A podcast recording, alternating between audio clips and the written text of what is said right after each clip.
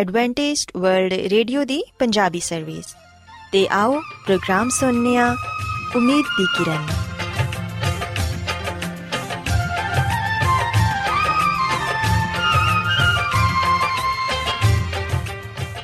ਸਾਥਿਓ, ਮੈਂ ਤੁਹਾਡੀ ਮੇਜ਼ਬਾਨ ਫਰਸਲੀਮ ਪ੍ਰੋਗਰਾਮ ਉਮੀਦ ਦੀ ਕਿਰਨ ਦੇ ਨਾਲ ਤੁਹਾਡੀ ਖidmat 'ਚ ਹਾਜ਼ਰ ਹਾਂ। ਸਾਡੀ ਪੂਰੀ ਟੀਮ ਵੱਲੋਂ ਪ੍ਰੋਗਰਾਮ ਸੁਣਨ ਵਾਲੇ ਸਾਰੇ ਸਾਥੀਆਂ ਨੂੰ ਸਾਡਾ ਮੁਹੱਬਤ ਤੇ ਖਲੂਸ ਭਰਾ ਸਲਾਮ ਕਬੂਲ ਹੋਏ ਸਾਥਿਓ ਉਮੀਦ ਕਰਨੀਆ ਕਿ ਤੁਸੀਂ ਸਾਰੇ ਖੁਦਾ ਤਾਲਾ ਦੇ ਫਜ਼ਲੋ ਕਰਮ ਨਾਲ ਖੈਰੀਅਤ ਨਾਲ ਹੋ ਤੇ ਅੱਜ ਦੇ ਪ੍ਰੋਗਰਾਮ ਦੀ ਤਫਸੀਲ ਕੁਝ ਇਸ ਤਰ੍ਹਾਂ ਹੈ ਕਿ ਪ੍ਰੋਗਰਾਮ ਦਾ ਆਗਾਜ਼ ਇੱਕ ਖੂਬਸੂਰਤ ਗੀਤ ਨਾਲ ਕੀਤਾ ਜਾਏਗਾ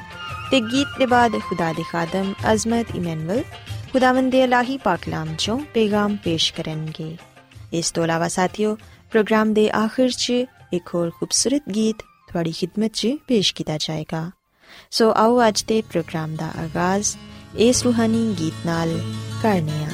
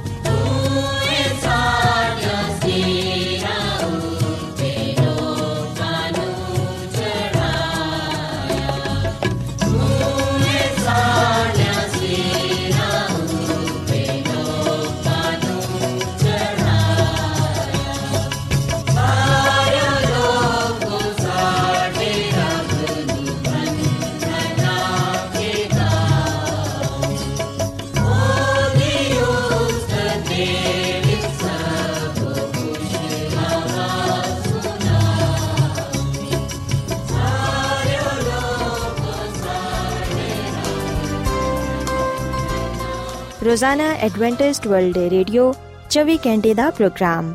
ਜਨੂਬੀ ਏਸ਼ੀਆ ਦੇ ਲਈ ਪੰਜਾਬੀ ਉਰਦੂ ਅੰਗਰੇਜ਼ੀ ਸਿੰਧੀ ਤੇ ਦੂਜੀਆਂ ਬਹੁਤ ਸਾਰੀਆਂ ਜ਼ੁਬਾਨਾਂ ਵਿੱਚ ਨਸ਼ਰ ਕਰਦਾ ਹੈ ਸਿਹਤ ਮਤਵਾਜ਼ਨ ਖੁਰਾਕ تعلیم ਖਾਨਦਾਨੀ ਜ਼ਿੰਦਗੀ ਤੇ ਬਾਈਬਲ ਮੁਕੱਦਸ ਨੂੰ ਸਮਝਣ ਦੇ ਲਈ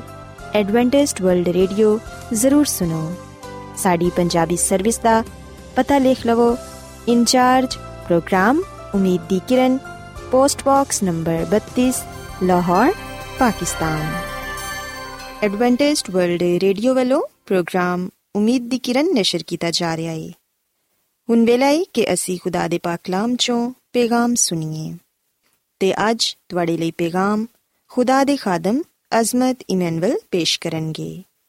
ਤੇ ਆਓ ਆਪਣੇ ਦਿਲਾਂ ਨੂੰ ਤਿਆਰ ਕਰੀਏ ਤੇ ਖੁਦਾ ਦੇ ਕਲਾਮ ਨੂੰ ਸੁਣੀਏ ਯਿਸੂ ਮਸੀਹ ਦੇ ਨਾਮ ਵਿੱਚ ਸਾਰੇ ਸਾਥੀਆਂ ਨੂੰ ਸਲਾਮ। ਸਾਥੀਓ, ਮੈਂ ਮਸੀਹ ਯਿਸੂ ਵਿੱਚ ਤੁਹਾਡਾ ਖਾਦੀ ਅਜ਼ਮਤ ਇਮਾਨੁਅਲ, ਕਲਾਮੇ ਮੁਕੱਦਸ ਦੇ ਨਾਲ ਤੁਹਾਡੀ ਖਿਦਮਤ ਵਿੱਚ ਹਾਜ਼ਰ ਹਾਂ ਤੇ ਮੈਂ ਖੁਦਾਮਦ ਖੁਦਾ ਦਾ ਸ਼ੁਕਰ ਅਦਾ ਕਰਨਾ ਵਾਂ ਕਿ ਅੱਜ ਮੈਂ ਤੁਹਾਨੂੰ ਇੱਕ ਵਾਰ ਫੇਰ ਖੁਦਾਮਦ ਦਾ ਕਲਾਮ ਸੁਣਾ ਸਕਣਾ ਸਾਥੀਓ, ਅੱਜ ਮੈਂ ਇੱਕ ਐਸੀ ਸਚਾਈ ਨੂੰ ਤੁਹਾਡੇ ਸਾਹਮਣੇ ਪੇਸ਼ ਕਰਾਂਗਾ ਜਿਹਨੂੰ ਸੁਣਨ ਦੇ ਬਾਅਦ ਤੁਸੀਂ ਖੁਦ ਇਸ ਗੱਲ ਨੂੰ ਵੇਖ ਸਕੋਗੇ ਕਿ ਕਿਸ ਤਰ੍ਹਾਂ ਸ਼ੈਤਾਨ ਖੁਦਾ ਦੇ ਕੰਮਾਂ ਨੂੰ, ਖੁਦਾ ਦੇ ਕਲਾਮ ਨੂੰ ਬਦਲਣ ਦੀ ਕੋਸ਼ਿਸ਼ ਕਰਦਾ ਹੈ। ਉਹ ਖੁਦਾ ਦੇ ਕੰਮਾਂ ਨੂੰ, ਖੁਦਾ ਦੇ ਕਲਾਮ ਨੂੰ ਮਿਟਾਉਣ ਦੀ ਕੋਸ਼ਿਸ਼ ਕਰਦਾ ਹੈ, ਪਰ ਖੁਦਾਵੰਦ ਆਪਣੇ ਕੰਮਾਂ ਨੂੰ, ਆਪਣੇ ਕਲਾਮ ਨੂੰ ਮਿਟਾ ਨਹੀਂ ਦਿੰਦਾ। ਸੋ ਜਿਸ ਤਰ੍ਹਾਂ ਖੁਦਾਵੰਦ ਖੁਦਾ ਖੁਦ ਲਾ ਤਬਦੀਲ ਹੈ ਗੈਰ ਫਾਨੀ ਹੈ ਉਸੇ ਤਰ੍ਹਾਂ ਉਹਦੇ ਕੰਮ, ਉਹਦਾ ਕਲਾਮ ਲਾ ਤਬਦੀਲ ਹੈ ਤੇ ਗੈਰ ਫਾਨੀ ਹੈ ਦੁਨੀਆ ਤੇ ਇਨਸਾਨ ਤੇ ਮਿਟ ਸਕਦਾ ਹੈ, ਪਰ ਖੁਦਾ ਦਾ ਕਲਾਮ ਤਬਦੀਲ ਨਹੀਂ ਹੋ ਸਕਦਾ। ਸਾਥੀਓ, ਅੱਜ ਮੈਂ ਤੁਹਾਨੂੰ ਬਾਈਬਲ ਮੁਕੱਦਸ ਦੀ ਰੋਸ਼ਨੀ ਵਿੱਚ ਇਹ ਗੱਲ ਦੱਸਣਾ ਚਾਹਾਂਗਾ ਕਿ ਕਿਸ ਤਰ੍ਹਾਂ ਖੁਦਾਵੰਦ ਦੇ ਦਿਨ ਨੂੰ ਯਾਨੀ ਕਿ ਸਬਤ ਨੂੰ ਬਦਲਣ ਦੀ ਕੋਸ਼ਿਸ਼ ਕੀਤੀ ਗਈ ਹੈ ਖੁਦਾ ਦੇ ਦਿਨ ਨੂੰ ਯਾਨੀ ਕਿ ਸਬਤ ਨੂੰ ਖਤਮ ਕਰਨ ਦੀ ਕੋਸ਼ਿਸ਼ ਕੀਤੀ ਗਈ ਹੈ ਪਰ ਖੁਦਾਵੰਦ ਦੇ ਦਿਨ ਨੂੰ ਖਤਮ ਨਹੀਂ ਕੀਤਾ ਜਾ ਸਕਦਾ। ਸਾਥੀਓ, ਅੱਜ ਯਕੀਨਨ ਤੁਸੀਂ ਇਸ ਗੱਲ ਤੋਂ ਵੀ ਵਾਕਿਫ ਹੋ ਸਕੋਗੇ, ਇਸ ਗੱਲ ਨੂੰ ਵੀ ਜਾਣ ਸਕੋਗੇ ਕਿ ਕਿੰਨੇ ਖੁਦਾ ਦੇ ਦਿਨ ਨੂੰ ਬਦਲਣ ਦੀ ਕੋਸ਼ਿਸ਼ ਕੀਤੀ ਹੈ ਤੇ ਖੁਦਾ ਦੇ ਸਬਤ ਨੂੰ ਕਿਹੜੇ ਦਿਨ ਵਿੱਚ ਤਬਦੀਲ ਕੀਤਾ ਗਿਆ ਹੈ? ਸਾਥੀਓ, ਜਿਵੇਂ ਕਿ ਅਸੀਂ ਪੈਦਾਇਸ਼ ਦੀ ਕਿਤਾਬ ਦੇ ਦੋ ਬਾਬ ਦੀ ਪਹਿਲੀ ਤਿੰਨ ਆਇਤਾਂ ਵਿੱਚ ਇਹ ਗੱਲ ਪੜ੍ਹਨੇ ਆ, ਇੱਥੇ ਲਿਖਿਆ ਹੋਇਆ ਹੈ ਕਿ ਸੋ ਆਸਮਾਨ ਤੇ ਜ਼ਮੀਨ ਤੇ ਉਹਨਾਂ ਦੇ ਕੁੱਲ ਲਸ਼ਕਰ ਦਾ ਬੰਦਾ ਖਤਮ ਹੋਇਆ ਤੇ ਖੁਦਾ ਆਪਣੇ ਕੰਮਾਂ ਨੂੰ ਜਿਹਨੂੰ ਉਹ ਕਰਨ ਦਿਆ ਸੀ, ਸਤਵੇਂ ਦਿਨ ਖਤਮ ਕੀਤਾ ਤੇ ਆਪਣੇ ਸਾਰੇ ਕੰਮਾਂ ਤੋਂ ਜਿਹਨੂੰ ਉਹ ਕਰਨ ਦਿਆ ਸੀ, ਸਤਵੇਂ ਦਿਨ ਫਾਰਿਗ ਹੋਇਆ। ਖੁਦਾ ਨੇ ਸਤਵੇਂ ਦਿਨ ਨੂੰ ਬਰਕਤ ਦਿੱਤੀ ਤੇ ਇਹਨੂੰ ਮੁਕੱਦਸ ਠਹਿਰਾਇਆ, ਕਿਉਂਕਿ ਉਹਦੇ ਵਿੱਚ ਖੁਦਾ ਸਾਰੀ ਕਾਇਨਾਤ ਤੋਂ ਜਿਹਨੂੰ ਨੇ ਪੈਦਾ ਕੀਤਾ ਸੀ, ਬਣਾਇਆ ਸੀ, ਫਾਰਿਗ ਹੋਇਆ। ਸੋ ਬਾਈਬਲ ਮੁਕੱਦਸ ਦੇ ਇਸ ਹਵਾਲੇ ਵਿੱਚ ਆ ਗੱਲ ਬਿਆਨ ਕੀਤੀ ਗਈ ਹੈ ਕਿ ਖੁਦਾ ਨੇ 6 ਦਿਨਾਂ ਵਿੱਚ ਪੂਰੀ ਕਾਇਨਾਤ ਨੂੰ ਖਲਕ ਕੀਤਾ ਤੇ ਸਤਵੇਂ ਦਿਨ ਉਹਨੇ ਆਰਾਮ ਕੀਤਾ। ਸਤਵੇਂ ਦਿਨ ਨੂੰ ਖੁਦਾ ਨੇ ਬਰਕਤ ਦਿੱਤੀ, ਉਹਨੂੰ ਮੁਕੱਦਸ ਠਹਿਰਾਇਆ ਕਿਉਂਕਿ ਉਹਦੇ ਵਿੱਚ ਖੁਦਾ ਸਾਰੀ ਕਾਇਨਾਤ ਤੋਂ, ਜਿਨ੍ਹਾਂ ਨੇ ਪੈਦਾ ਕੀਤਾ ਸੀ, ਬਣਾਇਆ ਸੀ, ਫਾਰਿਗ ਹੋਇਆ। ਸੋ ਇਸ ਵਿਖਨੇ ਕਿ ਖੁਦਾਵੰਦ ਨੇ ਸਤਵੇਂ ਦਿਨ ਨੂੰ ਬਰਕਤ ਦਿੱਤੀ ਹੈ ਤੇ ਇਸ ਦਿਨ ਨੂੰ ਮੁਕੱਦਸ ਠਹਿਰਾਇਆ ਹੈ ਤੇ ਮੁਕੱਦਸ ਦਾ ਜਿਹੜਾ ਮਤਲਬ ਹੈ ਉਹ ਹੈ ਅਲੱਗਾ ਕਰਨਾ। ਸੋ ਜਦੋਂ ਅਸੀਂ ਇਹ ਗੱਲ ਕਹਿੰਦੇ ਆ ਕਿ ਖੁਦਾ ਨੇ ਸਬਤ ਨੂੰ ਮੁਕੱਦਸ ਠਹਿਰਾਇਆ ਹੈ ਦਾ ਮਤਲਬ ਹੈ ਕਿ ਖੁਦਾ ਨੇ ਸਬਤ ਦੇ ਦਿਨ ਨੂੰ ਦੂਜਿਆਂ ਦਿਨਾਂ ਤੋਂ ਅਲੱਗਾ ਕੀਤਾ ਹੈ ਸੋ ਸਬਤ ਦਾ ਦਿਨ ਸਤਵਾਂ ਦਿਨ ਨੇ ਤੇ ਆ ਦਿਨ ਬਰਕਤ ਵਾਲਾ ਦਿਨ ਨੇ, ਮੁਕੱਦਸ ਦਿਨ ਨੇ। ਤੇ ਜਿਵੇਂ ਕਿ ਅਸੀਂ ਖਰੂਜ ਦੀ ਕਿਤਾਬ ਦੇ 20 ਬਾਬ ਦੀ 8ਵੀਂ ਤੇ 9ਵੀਂ ਆਇਤ ਵਿੱਚ ਇਹ ਗੱਲ ਪੜ੍ਹਨੇ ਆ ਕਿ ਯਾਦ ਕਰਕੇ ਤੂੰ ਸਬਤ ਦਾ ਦਿਨ ਪਾਕ ਮੰਨੀ 6 ਦਿਨ ਤੱਕ ਤੂੰ ਮਿਹਨਤ ਕਰਕੇ ਆਪਣਾ ਸਾਰਾ ਕੰਮ ਕਾਜ ਕਰੀ,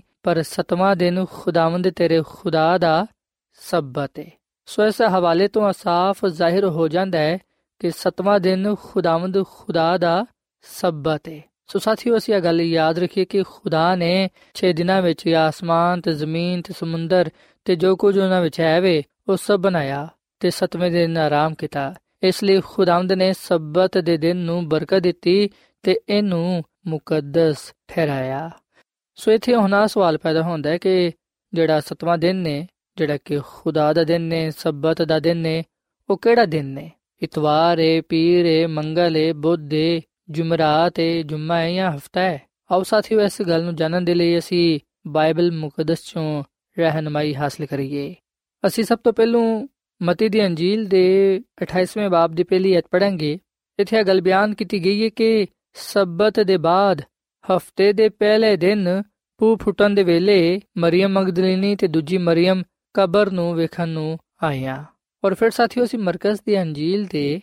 16ਵੇਂ ਬਾਬ ਦੀ ਪਹਿਲੀ ਆਇਤ ਵਿੱਚ ਇਹ ਗੱਲ ਪੜ੍ਹਨੇ ਆ ਕਿ ਜਦੋਂ ਸਬਤ ਦਾ ਦਿਨ ਗੁਜ਼ਰ ਗਿਆ ਤੇ ਮਰੀਮ ਮਗਦਲੀਨੀ ਤੇ ਯਾਕੂਬ ਦੀ ਮਾਂ ਮਰੀਮ ਤੇ ਸਲੋਮੀ ਨੇ ਖੁਸ਼ਬੂਦਾਰ ਸ਼ੈਵਾਂ ਲਿਆ ਤਾਂ ਕਿ ਆ ਕੇ ਉਹਨੂੰ ਮਲਣ ਉਹ ਹਫ਼ਤੇ ਦੇ ਪਹਿਲੇ ਦਿਨ ਬਹੁਤ ਸਵੇਰੇ ਜਦੋਂ ਸੂਰਜ ਨਿਕਲਿਆ ਹੀ ਸੀ ਕਬਰ ਤੇ ਆਇਆ। ਔਰ ਫਿਰ ਅਸੀਂ ਅਗਰ ਇਹਦੇ ਨਾਲ ਲੂਕਾ ਦੀ ਅੰਜੀਲ, ਇਹਦੇ 24 ਬਾਬ ਦੀ ਪਹਿਲੀ ਆਇਤ ਪੜ੍ਹੀਏ ਤੇ ਇੱਥੇ ਇਹ ਗੱਲ ਬਿਆਨ ਕੀਤੀ ਗਈ ਹੈ ਕਿ ਸਬਤ ਦੇ ਦਿਨ ਤੇ ਉਹਨਾਂ ਨੇ ਹੁਕਮ ਦੇ ਮੁਤਾਬਿਕ ਆਰਾਮ ਕੀਤਾ, ਪਰ ਹਫ਼ਤੇ ਦੇ ਪਹਿਲੇ ਦਿਨ ਉਹ ਸਵੇਰ ਸਵੇਰੇ ਹੀ ਉਹਨਾਂ ਖੁਸ਼ਬੂਦਾਰ ਸ਼ੈਵਾਂ ਨੂੰ ਜਿਹੜੀਆਂ ਤਿਆਰ ਕੀਤੀਆਂ ਗਿਆ ਸਨ ਲੈ ਕੇ ਕਬਰ ਤੇ ਆਈਆਂ। ਔਰ ਫਿਰ ਸਾਥੀਓ, ਇੱਕ ਹੋਰ ਹਵਾਲਾ ਮੈਂ ਤੁਹਾਡੀ ਖਿਦਮਤ ਵਿੱਚ ਪੇਸ਼ ਕਰਨਾ ਚਾਹਾਂਗਾ। ਅਗਰ ਅਸੀਂ ਯਹੋਨਾ ਦੀ ਅੰਜੀਲ ਇਹਦੇ 20 ਬਾਬ ਦੀ ਪਹਿਲੀ ਆਇਤ ਪੜ੍ਹੀਏ, ਤੇ ਇੱਥੇ ਆ ਲਿਖਿਆ ਹੋਇਆ ਹੈ ਕਿ ਹਫ਼ਤੇ ਦੇ ਪਹਿਲੇ ਦਿਨ ਮਰੀਮ ਮਗਦਲੀਨੀ ਤੜਕੇ, ਯਾਨੀ ਕਿ ਹਜੇ ਹਨੇਰਾ ਹੀ ਸੀ, ਕਬਰ ਤੇ ਆਈ। ਤੇ ਪੱਥਰ ਨੂੰ ਕਬਰ ਤੋਂ ਹਟਿਆ ਹੋਇਆ ਵੇਖਿਆ। ਸੋ ਸਾਥੀਓ, ਇਸ ਵੇਲੇ ਮੈਂ ਤੁਹਾਡੇ ਸਾਹਮਣੇ ਚਾਰ ਹਵਾਲੇ ਪੜ੍ਹੇ ਨੇ, ਜਿਹੜੇ ਕਿ ਚਾਰ ਅਨਾਜੀਲ ਤੋਂ ਲਏ ਗਏ ਨੇ। ਸੋ ਅਸਾਂ ਮਤੀ ਦੀ ਅੰਜੀਲ, ਮਰਕਜ਼ ਦੀ ਅੰਜੀਲ, ਲੂਕਾ ਦੀ ਅੰਜੀਲ ਤੇ ਯੋਹਨਾ ਦੀ ਅੰਜੀਲ ਚੋਂ ਇੱਕ ਇੱਕ ਹਵਾਲਾ ਪੜ੍ਹਿਆ ਹੈ। ਤੇ ਇਹਨਾਂ ਸਾਰੇ ਹਵਾਲਿਆਂ ਵਿੱਚ ਇਹ ਗੱਲ ਬਿਆਨ ਕੀਤੀ ਗਈ ਹੈ ਕਿ ਹੁਕਮ ਦੇ ਮੁਤਾਬਿਕ ਉਹਨਾਂ ਨੇ ਸਬਤ ਦੇ ਦਿਨ ਆਰਾਮ ਕੀਤਾ, ਪਰ ਹਫ਼ਤੇ ਦੇ ਪਹਿਲੇ ਦਿਨ ਉਹ ਕਬਰ ਤੇ ਆਇਆ। ਸਾਥੀਓ ਜਿਹੜੀਆਂ ਔਰਤਾਂ ਹਫ਼ਤੇ ਦੇ ਪਹਿਲੇ ਦਿਨ ਕਬਰ ਤੇ ਆਇਆ, ਉਹਨਾਂ ਦੇ ਬਾਰੇ ਅਸੀਂ ਬਾਈਬਲ ਮੁਕੱਦਸ ਵਿੱਚ ਆ ਗੱਲ ਪੜ੍ਹਨੇ ਆ ਕਿ ਉਹ ਮਰੀਮ ਮਗਦਲੀਨੀ, ਯਾਕੂਬ ਦੀ ਮਾਂ ਮਰੀਮ, ਸਲੋਮੀ ਤੇ ਹੋਰ ਦੂਜੀਆਂ ਔਰਤਾਂ ਸਨ। ਸਵਾ ਔਰਤਾਂ ਖੁਸ਼ਬੂਦਾਰ ਸ਼ਾਮਲ ਲੈ ਕੇ ਆਇਆ ਤਾਂ ਕਿ ਆ ਕਬਰ ਤੇ ਆ ਕੇ ਯਿਸੂ ਮਸੀਹ ਦੇ ਬਦਨ ਤੇ ਉਹਦੇ ਜਿਸਮ ਤੇ ਉਹਨਾਂ ਖੁਸ਼ਬੂਦਾਰ ਸ਼ਾਵਾਂ ਨੂੰ ਮਲ ਸਕਣ। ਸੋ ਜਦੋਂ ਉਹ ਹਫ਼ਤੇ ਦੇ ਪਹਿਲੇ ਦਿਨ ਕਬਰ ਤੇ ਆਇਆ, ਉਹਨਾਂ ਨੇ ਵੇਖਿਆ ਕਿ ਕਬਰ ਤੇ ਜਿਹੜਾ ਪੱਥਰ ਸੀ, ਉਹ ਹਟਿਆ ਹੋਇਆ ਤੇ ਜਦੋਂ ਉਹ ਕਬਰ ਦੇ ਅੰਦਰ ਗਿਆ, ਤੇ ਉਹਨਾਂ ਨੇ ਵੇਖਿਆ ਕਿ ਯਿਸੂ ਮਸੀਹ ਦਾ ਬਦਨ, ਉਹਦਾ ਜਿਸਮ ਉੱਥੇ ਨਹੀਂ ਹੈ। ਉਸ ਵੇਲੇ ਦੋ ਫਰਿਸ਼ਤੇ ਉਹਨਾਂ ਦੇ ਸਾਹਮਣੇ ਖੜੇ ਹੋਏ ਤੇ ਕਹਿਣ ਲੱਗੇ ਕਿ ਤੁਸੀਂ ਜ਼ਿੰਦਾ ਨੂੰ ਮੁਰਦਿਆਂ ਵਿੱਚ ਕਿਉਂ ਲੱਭਦੀਆਂ ਹੋ? ਸੋ ਸਾਥੀਓ, ਇਹਨਾਂ ਹਵਾਲਿਆਂ ਤੋਂ ਸਾਫ਼ ਆ ਜ਼ਾਹਿਰ ਹੁੰਦਾ ਹੈ ਕਿ ਯਿਸੂ ਮਸੀਹ ਹਫ਼ਤੇ ਦੇ ਪਹਿਲੇ ਦਿਨ, ਯਾਨੀ ਕਿ ਇਤਵਾਰ ਦੇ ਦਿਨ, ਜੀ ਉਠੇ। ਤੇ ਜਿਵੇਂ ਕਿ ਅਸੀਂ ਵੇਖਨੇ ਕਿ ਪੂਰੀ ਦੁਨੀਆ ਵਿੱਚ ਯਿਸੂ ਮਸੀਹ ਦੇ ਜੀ ਉਠਣ ਦੀ ਈਦ ਵੀ ਮਨਾਈ ਜਾਂਦੀ ਹੈ ਤੇ ਜਿਹੜੇ ਦਿਨ ਯਿਸੂ ਮਸੀਹ ਦੇ ਜੀ ਉਠਣ ਦੀ ਈਦ ਮਨਾਈ ਜਾਂਦੀ ਹੈ ਉਹ ਹੈ ਇਤਵਾਰ ਦਾ ਦਿਨ। ਜਿਹੜਾ ਵੀ ਮਸੀਹੀ ਸ਼ਖਸ ਹੈ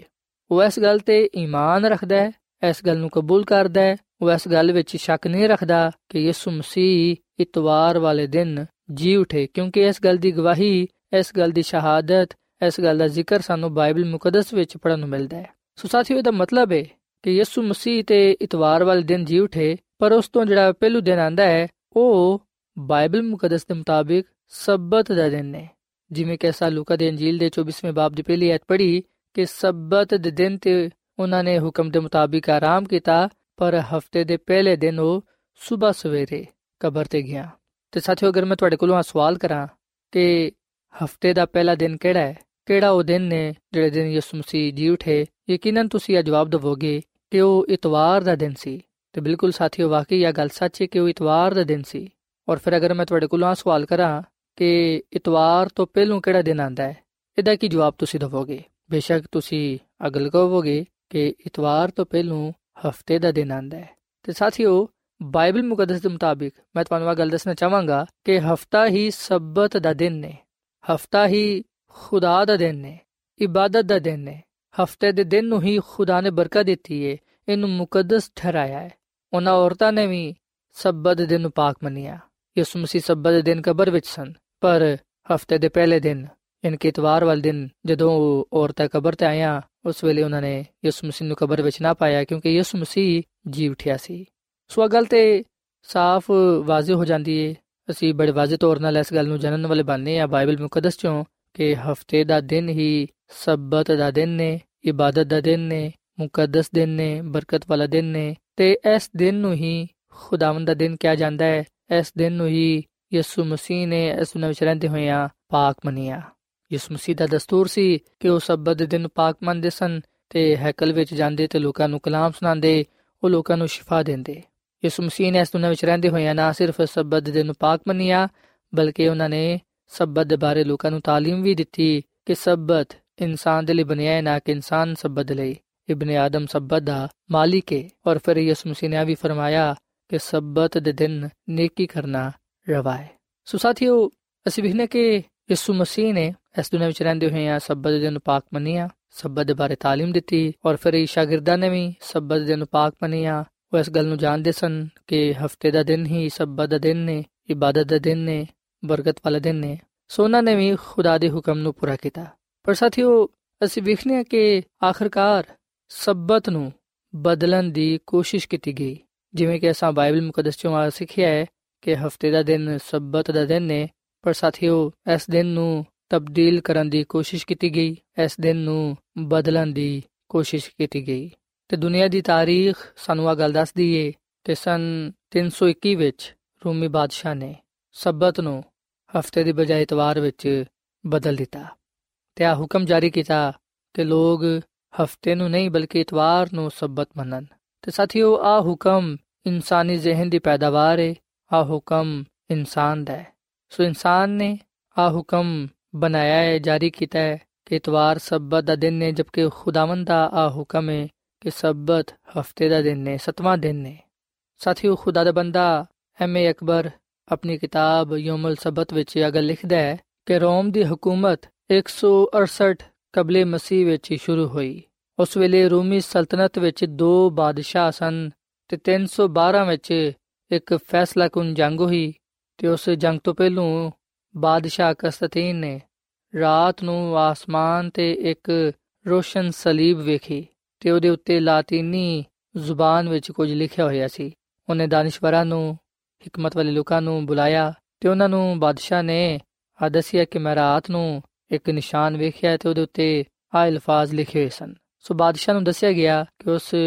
ਇਬਾਰਤ ਦਾ ਜਿਹੜਾ ਮਤਲਬ ਹੈ ਉਹ ਹੈ ਕਿ ਇਸ ਨਿਸ਼ਾਨ ਤੋਂ ਫਤਹ ਹਾਸਲ ਕਰ। ਸੋ ਜਦੋਂ ਕਸਤਿਨ ਬਾਦਸ਼ਾਹ ਨੇ ਫਤਹ ਹਾਸਲ ਕਰ ਲਈ, ਉਸ ਵੇਲੇ ਉਹਨੇ ਐਲਾਨ ਕੀਤਾ 321 ਵਿੱਚ ਕਿ ਹੁਣ ਉਹ ਕੱਲਾ ਰੋਮੀ ਸਲਤਨਤ ਦਾ ਵਾਹਿਦ ਬਾਦਸ਼ਾਹ ਹੈ। ਔਰ ਫਿਰ ਸਾਥੀਓ, ਜਦੋਂ ਉਹਨੇ ਉਸ ਗੱਲ ਨੂੰ ਯਾਦ ਕੀਤਾ ਕਿ ਮੈਂ ਆਸਮਾਨ ਤੇ ਇੱਕ ਰੋਸ਼ਨ ਸਲੀਬ ਵੇਖੀ ਸੀ ਜਿਹਦੇ ਉੱਤੇ ਆ ਲਿਖਿਆ ਹੋਇਆ ਸੀ ਕਿ ਐਸੇ ਨਿਸ਼ਾਨ ਤੋਂ ਫਤਹ ਹਾਸਲ ਕਰ ਉਹਨੇ ਇਸ ਗੱਲ ਨੂੰ ਯਾਦ ਰੱਖਦੇ ਹੋਇਆਂ ਮਸੀਹਤ ਨੂੰ ਕਬੂਲ ਕੀਤਾ। ਉਹ ਮਸੀਹ ਬਣ ਗਿਆ ਔਰ ਫਿਰ ਉਹਨੇ ਮਸੀਹਤ ਨੂੰ ਸਰਕਾਰੀ ਮਜ਼ਹਬ ਇਕਰਾਰ ਦਿੱਤਾ। ਸੋ 321 ਵਿੱਚ ਬਾਦਸ਼ਾਹ ਕਸਤੀਨ ਨੇ ਰੋਮੀ ਸਲਤਨਤ ਵਿੱਚ ਇਤਵਾਰ ਨੂੰ ਮੰਨਣ ਦਾ ਹੁਕਮ ਜਾਰੀ ਕਰ ਦਿੱਤਾ। ਇਸ ਤਰ੍ਹਾਂ ਰੋਮੀ ਬਾਦਸ਼ਾਹ ਨੇ ਕਸਤੀਨ ਨੇ ਪੋਪ ਨੂੰ ਉਸ ਵੇਲੇ ਰੋਮ ਦਿੱਤਾ ਜਦੋਂ ਉਹਨੇ ਆ ਹੁਕਮ ਜਾਰੀ ਕੀਤਾ ਕਿ ਜ਼ਮੀਨ ਦੀ ਸਾਰੀਆਂ ਕਲੀਸਿਆਵਾਂ ਪੋਪ ਦੇ ਇਖਤਿਆਰ ਵਿੱਚ ਨੇ।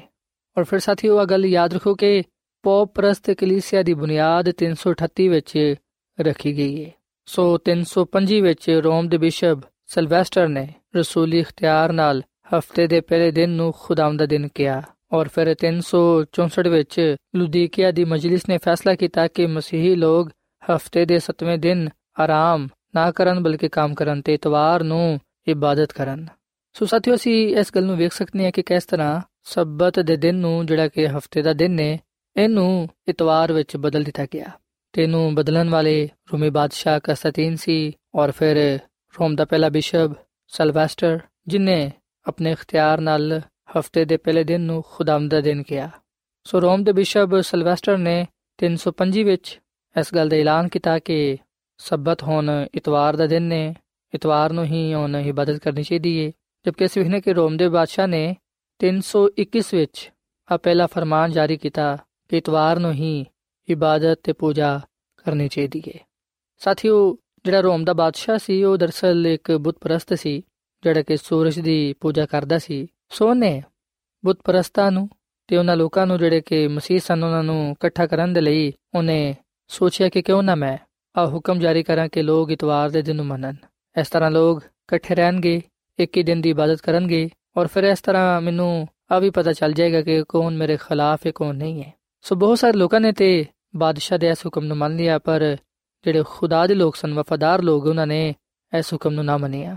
ਤੇ ਜਦੋਂ ਬਾਦਸ਼ਾਹ ਨੇ ਵੇਖਿਆ ਕਿ ਉਹਨਾਂ ਨੇ ਮੇਰਾ ਹੁਕਮ ਨਹੀਂ ਮੰਨਿਆ, ਬਾਦਸ਼ਾਹ ਨੇ ਉਹਨਾਂ ਨੂੰ ਕਤਲ ਕਰਵਾ ਦਿੱਤਾ। ਸੋ ਖੁਦਾ ਦੇ ਲੋਕਾਂ ਤੇ ਜ਼ੁਲਮ ਸਤਮ ਕੀਤਾ ਗਿਆ, ਉਹਨਾਂ ਨੂੰ ਕਤਲ ਕਰਵਾਇਆ ਗਿਆ ਤੇ ਸਭ ਕੁਝ ਇਸ ਲਈ ਉਹਨਾਂ ਨੇ ਕੀਤਾ ਕਿਉਂਕਿ ਖੁਦਾ ਦੇ ਲੋਕਾਂ ਨੇ ਖੁਦਾ ਨੂੰ, ਖੁਦਾ ਦੇ ਹੁਕਮ ਨੂੰ ਉਹਦੇ ਦਿਨ ਨੂੰ ਨਾ ਛੱਡਿਆ ਜਿੱਦੀ ਵਜ੍ਹਾ ਤੋਂ ਖੁਦਾ ਦੇ ਲੋਕਾਂ ਨੂੰ ਸ਼ਹੀਦ ਹੋਣਾ ਪਿਆ। ਤੇ ਸਾਥੀਓ, ਇੱਥੇ ਮੈਂ ਤੁਹਾਨੂੰ ਇਹ ਵੀ ਗੱਲ ਦੱਸਣਾ ਚਾਹਾਂਗਾ ਕਿ ਚੌਥੀ ਮਸੀਹੀ ਸਦੀ ਦੇ ਇਬਤਦਾਈ ਦੌਰ ਵਿੱਚ ਯੂਸੀਸ ਨੇ ਆਪਣੀ ਕਿਤਾਬ ਵਿੱਚ ਇਹ ਗੱਲ ਲਿਖੀ, ਜਿਹਦਾ ਤਾਲੁਕ ਬਿਸ਼ਪ ਸਲਵੇਸਟਰ ਦੇ ਨਾਲ ਸੀ, ਜਿਹੜਾ ਕਿ ਰੋਮਨ ਕੈਥੋਲਿਕ ਦਾ ਮੈਂਬਰ ਸੀ। ਉਹਨੇ ਇਹ ਗੱਲ ਕੀ ਕਿ ਉਹਨਾਂ ਸਾਰੇ ਗੱਲਾਂ ਨੂੰ ਜਿਨ੍ਹਾਂ ਦਾ ਸਬਤ ਦਿਨ ਕਰਨਾ ਜਾਇਜ਼ ਸੀ, ਅਸਾਂ ਖੁਦਾ ਦੇ ਦਿਨ ਨੂੰ ਯਾਨੀ ਕਿ ਇਤਵਾਰ ਵਿੱਚ ਤਬਦੀਲ ਕੀਤਾ ਹੈ, ਕਿਉਂਕਿ ਬਹੁਤ ਸਾਰੇ ਲੋਕ ਇਸ ਗੱਲ ਤੇ ਮੁਤਫਿਕ ਸਨ। ਸੋ ਯਹੂਦੀ ਸਬਤ ਹਫਤਾ ਹੈ, ਜਦਕਿ ਮਸੀਹਾਂ ਦਾ ਸਬਤ ਇਤਵਾਰ ਹੈ। ਸਾਥੀਓ, ਆਓ ਖਿਆਲ ਨੇ ਜਿਹੜੇ ਕਿ ਉਹਨੇ ਪੇਸ਼ ਕੀਤੇ। ਪਰ ਅਸੀਂ ਵਿਖਨੇ ਕਿ ਇਹਦੇ ਵਿੱਚ ਕੋਈ ਸਦਾਕਤ ਨਹੀਂ ਪਾਈ ਜਾਂਦੀ ਕਿ ਜਿਹੜਾ ਯਹੂਦੀ ਸਬਤ ਹੈ, ਉਹ ਹਫਤਾ ਹੈ।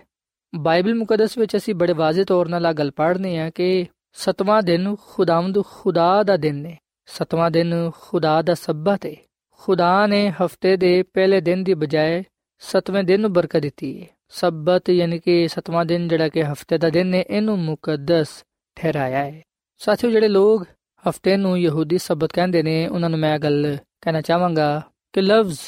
ਯਹੂਦੀ ਹਜ਼ਰਤ ਯਾਕੂਬ ਦੇ ਬੇਟੇ ਯਹੂਦਾ ਤੋਂ ਲਿਆ ਗਿਆ ਹੈ ਜਿਹੜੇ ਕਿ ਦੁਨੀਆ ਦੀ ਤਖਲੀਕ ਦੇ 2255 ਬਰਸ ਦੇ ਬਾਅਦ ਪੈਦਾ ਹੋਏ ਤੇ ਦੁਨੀਆ ਦੀ ਤਖਲੀਕ ਦੇ ਵੇਲੇ ਯਹੂਦੀ ਤੇ ਗੈਰ ਯਹੂਦੀ ਦਾ ਇਮਤਿਆਜ਼ ਮੌਜੂਦ ਨਹੀਂ ਸੀ, ਕਿਉਂਕਿ ਜਦੋਂ ਖੁਦਾਮਦ ਖੁਦਾ ਨੇ ਆਰਾਮ ਦੇ ਦਿਨ ਨੂੰ ਬਰਕਤ ਦਿੱਤੀ, ਜਦੋਂ ਖੁਦਾਮਦ ਖੁਦਾ ਨੇ ਸਬਤ ਨੂੰ ਮੁਕੱਦਸ ਠਹਿਰਾਇਆ, ਉਸ ਵੇਲੇ ਯਹੂਦੀ ਜਾਂ ਗੈਰ ਯਹੂਦੀ ਮੌਜੂਦ ਨਹੀਂ ਸਨ। ਸੋ ਸਬਤ ਦਾ ਦਿਨ ਦੁਨੀਆ ਦੇ ਸ਼ੁਰੂ ਵਿੱਚ ਕਾਇਮ ਕੀਤਾ ਗਿਆ ਹੈ ਤੇ ਯਹੂਦੀ ਤੇ ਦੁਨੀਆ ਦੇ ਬਣਾਏ ਜਾਣ ਦੇ ਬਾਅਦ ਤਕਰੀਬਨ 2000 ਬਰਸ ਤੋਂ ਵੀ ਜ਼ਿਆਦਾ ਬਾਅਦ ਇਸ ਦੁਨੀਆ ਵਿੱਚ ਆਏ। ਸੋ ਸਾਥੀਓ, ਬਾਈਬਲ ਮੁਕੱਦਸ ਵਿੱਚ ਅਸੀਂ ਬੜੇ ਵਾਜ਼ਿਹ ਤੌਰ ਨਾਲ ਇਸ ਗੱਲ ਨੂੰ ਸਿੱਖਣ ਵਾਲੇ ਬਾਨੇ ਕਿ ਜਦੋਂ ਖੁਦਾ ਨੇ ਸਤਵੇਂ ਦਿਨ ਆਰਾਮ ਕੀਤਾ, ਉਸ ਵੇਲੇ ਤਖਲੀਕ ਦੇ ਵੇਲੇ ਖੁਦਾ ਨੇ ਸਬਤ ਦੇ ਦਿਨ ਨੂੰ ਬਰਕਤ ਦਿੱਤੀ ਨੂੰ ਮੁਕੱਦਸ ਠਹਿਰਾਇਆ। ਉਸ ਵੇਲੇ ਖੁਦਾਵੰਦ ਨੇ ਇਹ ਗੱਲ ਨਾ ਕੀਤੀ ਕਿ ਆ ਯਹੂਦੀਆਂ ਦਾ ਸਬਤ ਹੈ ਤੇ ਨਾ ਹੀ ਉਹਨੇ ਇਹ ਗੱਲ ਕਹੀ ਕਿ 2000 ਸਾਲ ਬਾਅਦ ਯਹੂਦੀ ਲੋਕ ਆਣਗੇ ਯਹੂਦੀ ਕੌਮ ਪੈਦਾ ਹੋਏਗੀ ਤੇ ਉਹ ਸਬਤ ਦਿਨ ਨੂੰ ਮਨਾਏਗੀ। ਬਲਕਿ ਅਸੀਂ ਵੀ ਕਿ ਖੁਦਾਵੰਦ ਨੇ ਬੜੇ ਵਾਜ਼ਿਹ ਤੌਰ ਨਾਲ ਆਪਣੇ ਕਲਾਮ ਵਿੱਚ ਆ ਫਰਮਾਇਆ ਹੈ ਕਿ ਸਤਵਾਂ ਦਿਨ ਖੁਦਾਵੰਦ ਤੇਰੇ ਖੁਦਾ ਦਾ ਸਬਤ ਹੈ ਸਾਥੀਓ, ਜਦੋਂ ਸਬਤ ਦਾ ਦਿਨ ਬਣਾਇਆ ਗਿਆ ਸੀ, ਯਾਦ ਰੱਖੋ ਕਿ ਉਸ ਵੇਲੇ ਹਜ਼ਰਤ ਆਦਮ ਤੇ ਹਵਾ ਦੇ ਸਿਵਾ ਕੋਈ ਹੋਰ ਇਨਸਾਨ ਮੌਜੂਦ ਨਹੀਂ ਸੀ। ਸੋ ਖੁਦਾ ਦਾ ਹਜ਼ਰਤ ਆਦਮ ਤੇ ਹਵਾ ਨੂੰ ਸਬਤ ਦਾ ਦਿਨ ਦੇਣਾ ਇਸ ਗੱਲ ਦਾ ਨਿਸ਼ਾਨ ਸੀ ਕਿ ਸਬਤ ਦਾ ਦਿਨ ਬਣੀ ਨੂੰ ਇਨਸਾਨ ਦੇ ਲਈ ਹੈ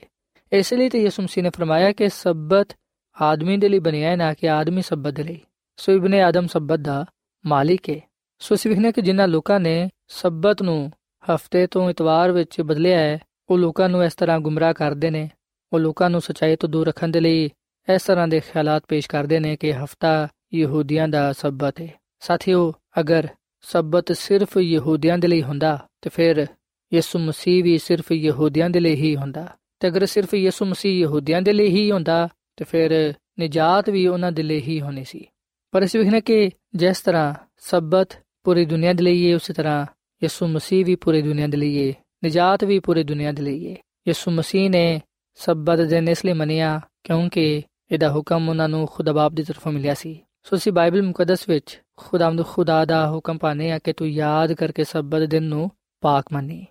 ਸੋ ਸਾਥੀਓ ਫੈਸਲਾ ਆਸਾ ਕਰਨਾ ਹੈ ਕਿ ਕੀ ਅਸੀਂ ਖੁਦਾ ਦੇ ਸਬਤ ਨੂੰ ਜਿਹੜਾ ਕਿ ਸਤਵਾਂ ਦਿਨ ਨੇ ਹਫਤੇ ਦੇ ਦਿਨ ਨੇ ਉਹਨੂੰ ਅਸੀਂ ਪਾਕ ਮੰਨਨੇ ਆ ਉਹਦੀ ਤਾਜ਼ੀਮ ਅਸੀਂ ਕਰਨੇ ਆ ਕਿ ਅਸੀਂ ਉਹਨੂੰ ਮੰਨ ਕੇ ਖੁਦਾਵੰਦ ਨੂੰ ਆਪਣਾ ਖਾਲਕ ਤੇ ਮਾਲਿਕ تسلیم ਕਰਨੇ ਆ ਜਾਂ ਫਿਰ ਅਸੀਂ ਇਨਸਾਨ ਦੇ ਬਣਾਏ ਹੋਏ ਸਬਤ ਨੂੰ, ਜਿਹਨੂੰ ਇਤਵਾਰ ਕਿਹਾ ਗਿਆ ਹੈ, ਜਿਹਨੂੰ ਲੋਕਾਂ ਨੇ ਬਦਲਿਆ ਹੈ, ਉਹਨੂੰ ਮੰਨਨੇ ਆ ਇਨਸਾਨ ਦਾ ਹੁਕਮ ਹੈ ਕਿ ਸਬਤ ਇਤਵਾਰ ਹੈ, ਇਸ ਲਈ ਇਤਵਾਰ ਨੂੰ ਇਬਾਦਤ ਕਰਨੀ ਚਾਹੀਦੀ ਹੈ, ਜਦਕਿ ਖੁਦਾ ਦਾ ਆ ਹੁਕਮ ਹੈ ਕਿ ਸਬਤ ਸਤਵਾਂ ਦਿਨ ਨੇ ਤੇ ਉਹ ਹਫ਼ਤੇ ਦਾ ਦਿਨ ਨੇ ਸਾਥੀਓ, ਅਗਰ ਅਸੀਂ ਖੁਦਾਮਦ ਖੁਦਾ ਨੂੰ ਆਪਣਾ ਖਾਲਕ ਤੇ ਮਾਲਿਕ ਮੰਨਨੇ ਆ ਤੇ ਫਿਰ ਅਸੀਂ ਖੁਦਾ ਦੇ ਹੁਕਮ ਨੂੰ ਮੰਨੀਏ, ਨਾ ਕਿ ਇਨਸਾਨ ਦੇ। ਭਾਵੇਂ ਦੁਨੀਆ ਸਾਡੇ ਖਿਲਾਫ ਹੋ ਜਾਏ, ਭਾਵੇਂ ਸਾਨੂੰ ਖੁਦਾ ਦੀ ਖਾਤਰ ਜ਼ੁਲਮ ਸਤਮ ਸਹਿਣਾ ਪਵੇ ਭਾਵੇਂ ਲੋਕੀ ਸਾਨੂੰ ਲਾਂਤਾਨ ਕਰਨ। ਅਸਾਂ ਖੁਦਾਵੰਦ ਦਾ ਹੀ ਹੁਕਮ ਮੰਨਣਾ ਹੈ ਖੁਦਾ ਦੀ ਹੀ ਪੈਰਵੀ ਕਰਨੀ ਹੈ ਸਾਥੀਓ, ਇੱਕ ਵਾਰਾਂ ਪਤਰਸ ਰਸੂਲ ਨੂੰ ਤੇ ਯਹੋਨਾ ਰਸੂਲ ਨੂੰ ਆ ਕਿਹਾ ਗਿਆ ਕਿ ਉਹ ਖੁਦਾ ਦੇ ਹੁਕਮ ਨੂੰ ਨਾ ਮੰਨਣ। ਉਹਨਾਂ ਨੇ ਆ ਜਵਾਬ ਦਿੱਤਾ ਕਿ ਤੁਸੀਂ ਹੀ ਇਨਸਾਫ ਕਰੋ ਕਿ ਆਇਆ ਖੁਦਾ ਦੇ ਨਜ਼ਦੀਕ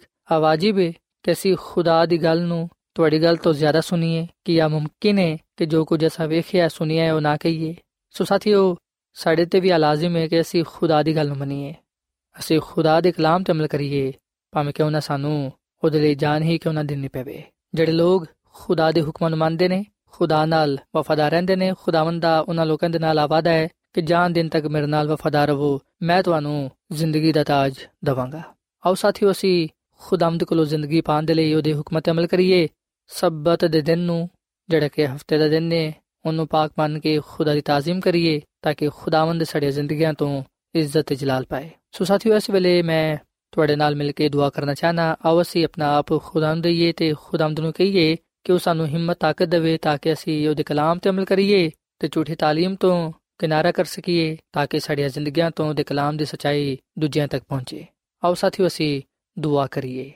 ਐ ਜ਼ਮੀਨ ਤੇ ਆਸਮਾਨ ਦੇ ਖਾਲਕ ਤੇ ਮਾਲਿਕ ਜ਼ਿੰਦਾ ਖੁਦਾਵੰਦ ਅਸੀਂ ਇਸ ਗੱਲ ਨੂੰ ਕਬੂਲ ਕਰਨੇ ਆ ਕਿ ਤੂੰ ਹੀ ਇਸ ਜਹਾਨ ਦਾ ਖਾਲਕ ਤੇ ਮਾਲਿਕ ਹੈ ਸਾਨੂੰ ਬਣਾਉਣ ਵਾਲਾ ਵੀ ਤੂੰ ਹੀ ਹੈ ਐ ਖੁਦਾਵੰਦ, ਸਤਵਾਂ ਦਿਨ ਜਿਹੜਾ ਕਿ ਹਫ਼ਤੇ ਦਾ ਦਿਨ ਨੇ ਜਿਹਨੂੰ ਤੂੰ ਸਬਤ ਠਹਿਰਾਇਆ ਹੈ ਇਸ ਗੱਲ ਦਾ ਨਿਸ਼ਾਨ ਹੈ ਕਿ ਤੂੰ ਹੀ ਇਨਸਾਨ ਦਾ ਖਾਲਕ ਤੇ ਮਾਲਿਕ ਹੈ ਸਾਨੂੰ ਤੌਫੀਕ ਦੇ ਕੇ ਅਸੀਂ ਸਬਤ ਦੇ ਦਿਨ ਨੂੰ ਪਾਕ ਮੰਨਦੇ ਹੋਏ ਤੇਰੀ ਤਾਜ਼ੀਮ ਕਰੀਏ ਤੇ ਆਪਣੇ ਆਪ ਨੂੰ ਇਨਸਾਨੀ ਕਾਨੂੰਨ ਤੋਂ, ਇਨਸਾਨੀ ਹੁਕਮਾਂ ਤੋਂ, ਜਿਹੜੇ ਕਿ ਸਾਨੂੰ ਤੇਰੇ ਤੋਂ ਦੂਰ ਲੈ ਜਾਂਦੇ ਨੇ, ਉਹਨਾਂ ਤੋਂ ਕਿਨਾਰਾ ਕਰੀਏ। ਐ ਖੁਦਾਵੰਦ ਅਸੀਂ ਅੱਜ ਤੇਰੇ ਨਾਲ ਵਾਅਦਾ ਕਰਨੇ ਆ ਕਿ ਅਸੀਂ ਤੇਰੇ ਹੁਕਮਾਂ ਤੇ ਅਮਲ ਕਰਾਂਗੇ, ਜੋ ਕੁਝ ਤੇਰੇ ਕਲਾਮ ਵਿੱਚ ਲਿਖਿਆ ਹੈ, ਜੋ ਕੁਝ ਤੇਰੇ ਕਲਾਮ ਸਿਖਾਉਂਦਾ ਹੈ, ਅਸੀਂ ਉਹਦੇ ਤੇ ਅਮਲ ਕਰਾਂਗੇ। ਫਜ਼ਲ ਬਖਸ਼ ਕੇ ਅਸੀਂ ਜਾਨ ਦੇਣ ਤੱਕ ਤੇਰੇ ਨਾਲ ਵਫਾਦਾਰ ਰਹੀਏ, ਤਾਂ ਕਿ ਤੇਰੇ ਕੋਲੋਂ ਬਰਕਤਾਂ ਪਾ ਸਕੀਏ। ਐ ਖੁਦਾਵੰਦ, ਜਿਹੜੀ ਕਲਾਮ ਦੀ ਸਚਾਈ ਅੱਜ ਅਸਾਂ ਸੁਣੀਏ, ਸਿੱਖੀਏ, ਇਹਨੂੰ ਕਬੂਲ ਕਰਨ ਦੀ, ਇਹਦੇ ਤੇ ਅਮਲ ਕਰਨ ਦੀ ਤੌਫੀਕ ਤਾ ਫਰਮਾ।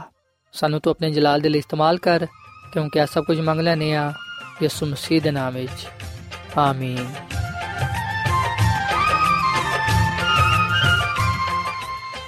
ਐਡਵੈਂਟਿਸਟ ਵਰਲਡ ਰੇਡੀਓ ਵੱਲੋਂ ਪ੍ਰੋਗਰਾਮ ਉਮੀਦ ਦੀ ਕਿਰਨ ਨਿਸ਼ਰ ਕੀਤਾ ਜਾ ਰਿਹਾ ਸੀ। ਉਮੀਦ ਕਰਨੇ ਆ ਕਿ ਅੱਜ ਦਾ ਪ੍ਰੋਗਰਾਮ ਤੁਹਾਨੂੰ ਪਸੰਦ ਆਇਆ ਹੋਵੇਗਾ। ਸਾਥੀਓ, ਅਸੀਂ ਚਾਹੁੰਦੇ ਹਾਂ ਕਿ ਤੁਸੀਂ ਸਾਨੂੰ ਆਪਣੇ ਖੱਤਾ ਤੇ ਈਮੇਲਸ ਦੇ ਜ਼ਰੀਏ ਪ੍ਰੋਗਰਾਮ ਨੂੰ ਬਿਹਤਰ ਬਣਾਉਣ ਦੇ ਲਈ ਮਫੀਦ مشਵਰੇ ਦਿਓ ਤੇ ਆਪਣੇ ਹੋਰ ਸਾਥੀਆਂ ਨੂੰ ਵੀ ਪ੍ਰੋਗਰਾਮ ਦੇ ਬਾਰੇ ਦੱਸੋ। ਖਤ ਲਿਖਣ ਦੇ ਲਈ ਤੁਸੀਂ ਸਾਡਾ ਪਤਾ ਨੋਟ ਕਰ ਲਵੋ। Incharge programme Umeed di Kiran post box number بتیس لاہور پاکستان پتہ ایک بار پھر سن لو incharge programme Umeed di Kiran post box number بتیس لاہور پاکستان ਸਾਥਿਓ ਤੁਸੀਂ ਸਾਡਾ ਪ੍ਰੋਗਰਾਮ ਇੰਟਰਨੈਟ ਤੇ ਵੀ ਸੁਣ ਸਕਦੇ ਹੋ ਸਾਡੀ ਵੈਬਸਾਈਟ ਹੈ www.awr.org ਸਾਥਿਓ ਕੱਲ ਇਸੇ ਵੇਲੇ ਤੇ ਇਸੇ ਫ੍ਰੀਕੁਐਂਸੀ ਤੇ ਫਿਰ ਤੁਹਾਡੇ ਨਾਲ ਮੁਲਾਕਾਤ ਹੋਏਗੀ। ਹੁਣ ਆਪਣੀ ਮੇਜ਼ਬਾਨ ਫਰਾਜ਼ ਸਲੀਮ ਨੂੰ ਇਜਾਜ਼ਤ ਦਿਓ। ਖੁਦਾ ਹਾਫਿਜ਼।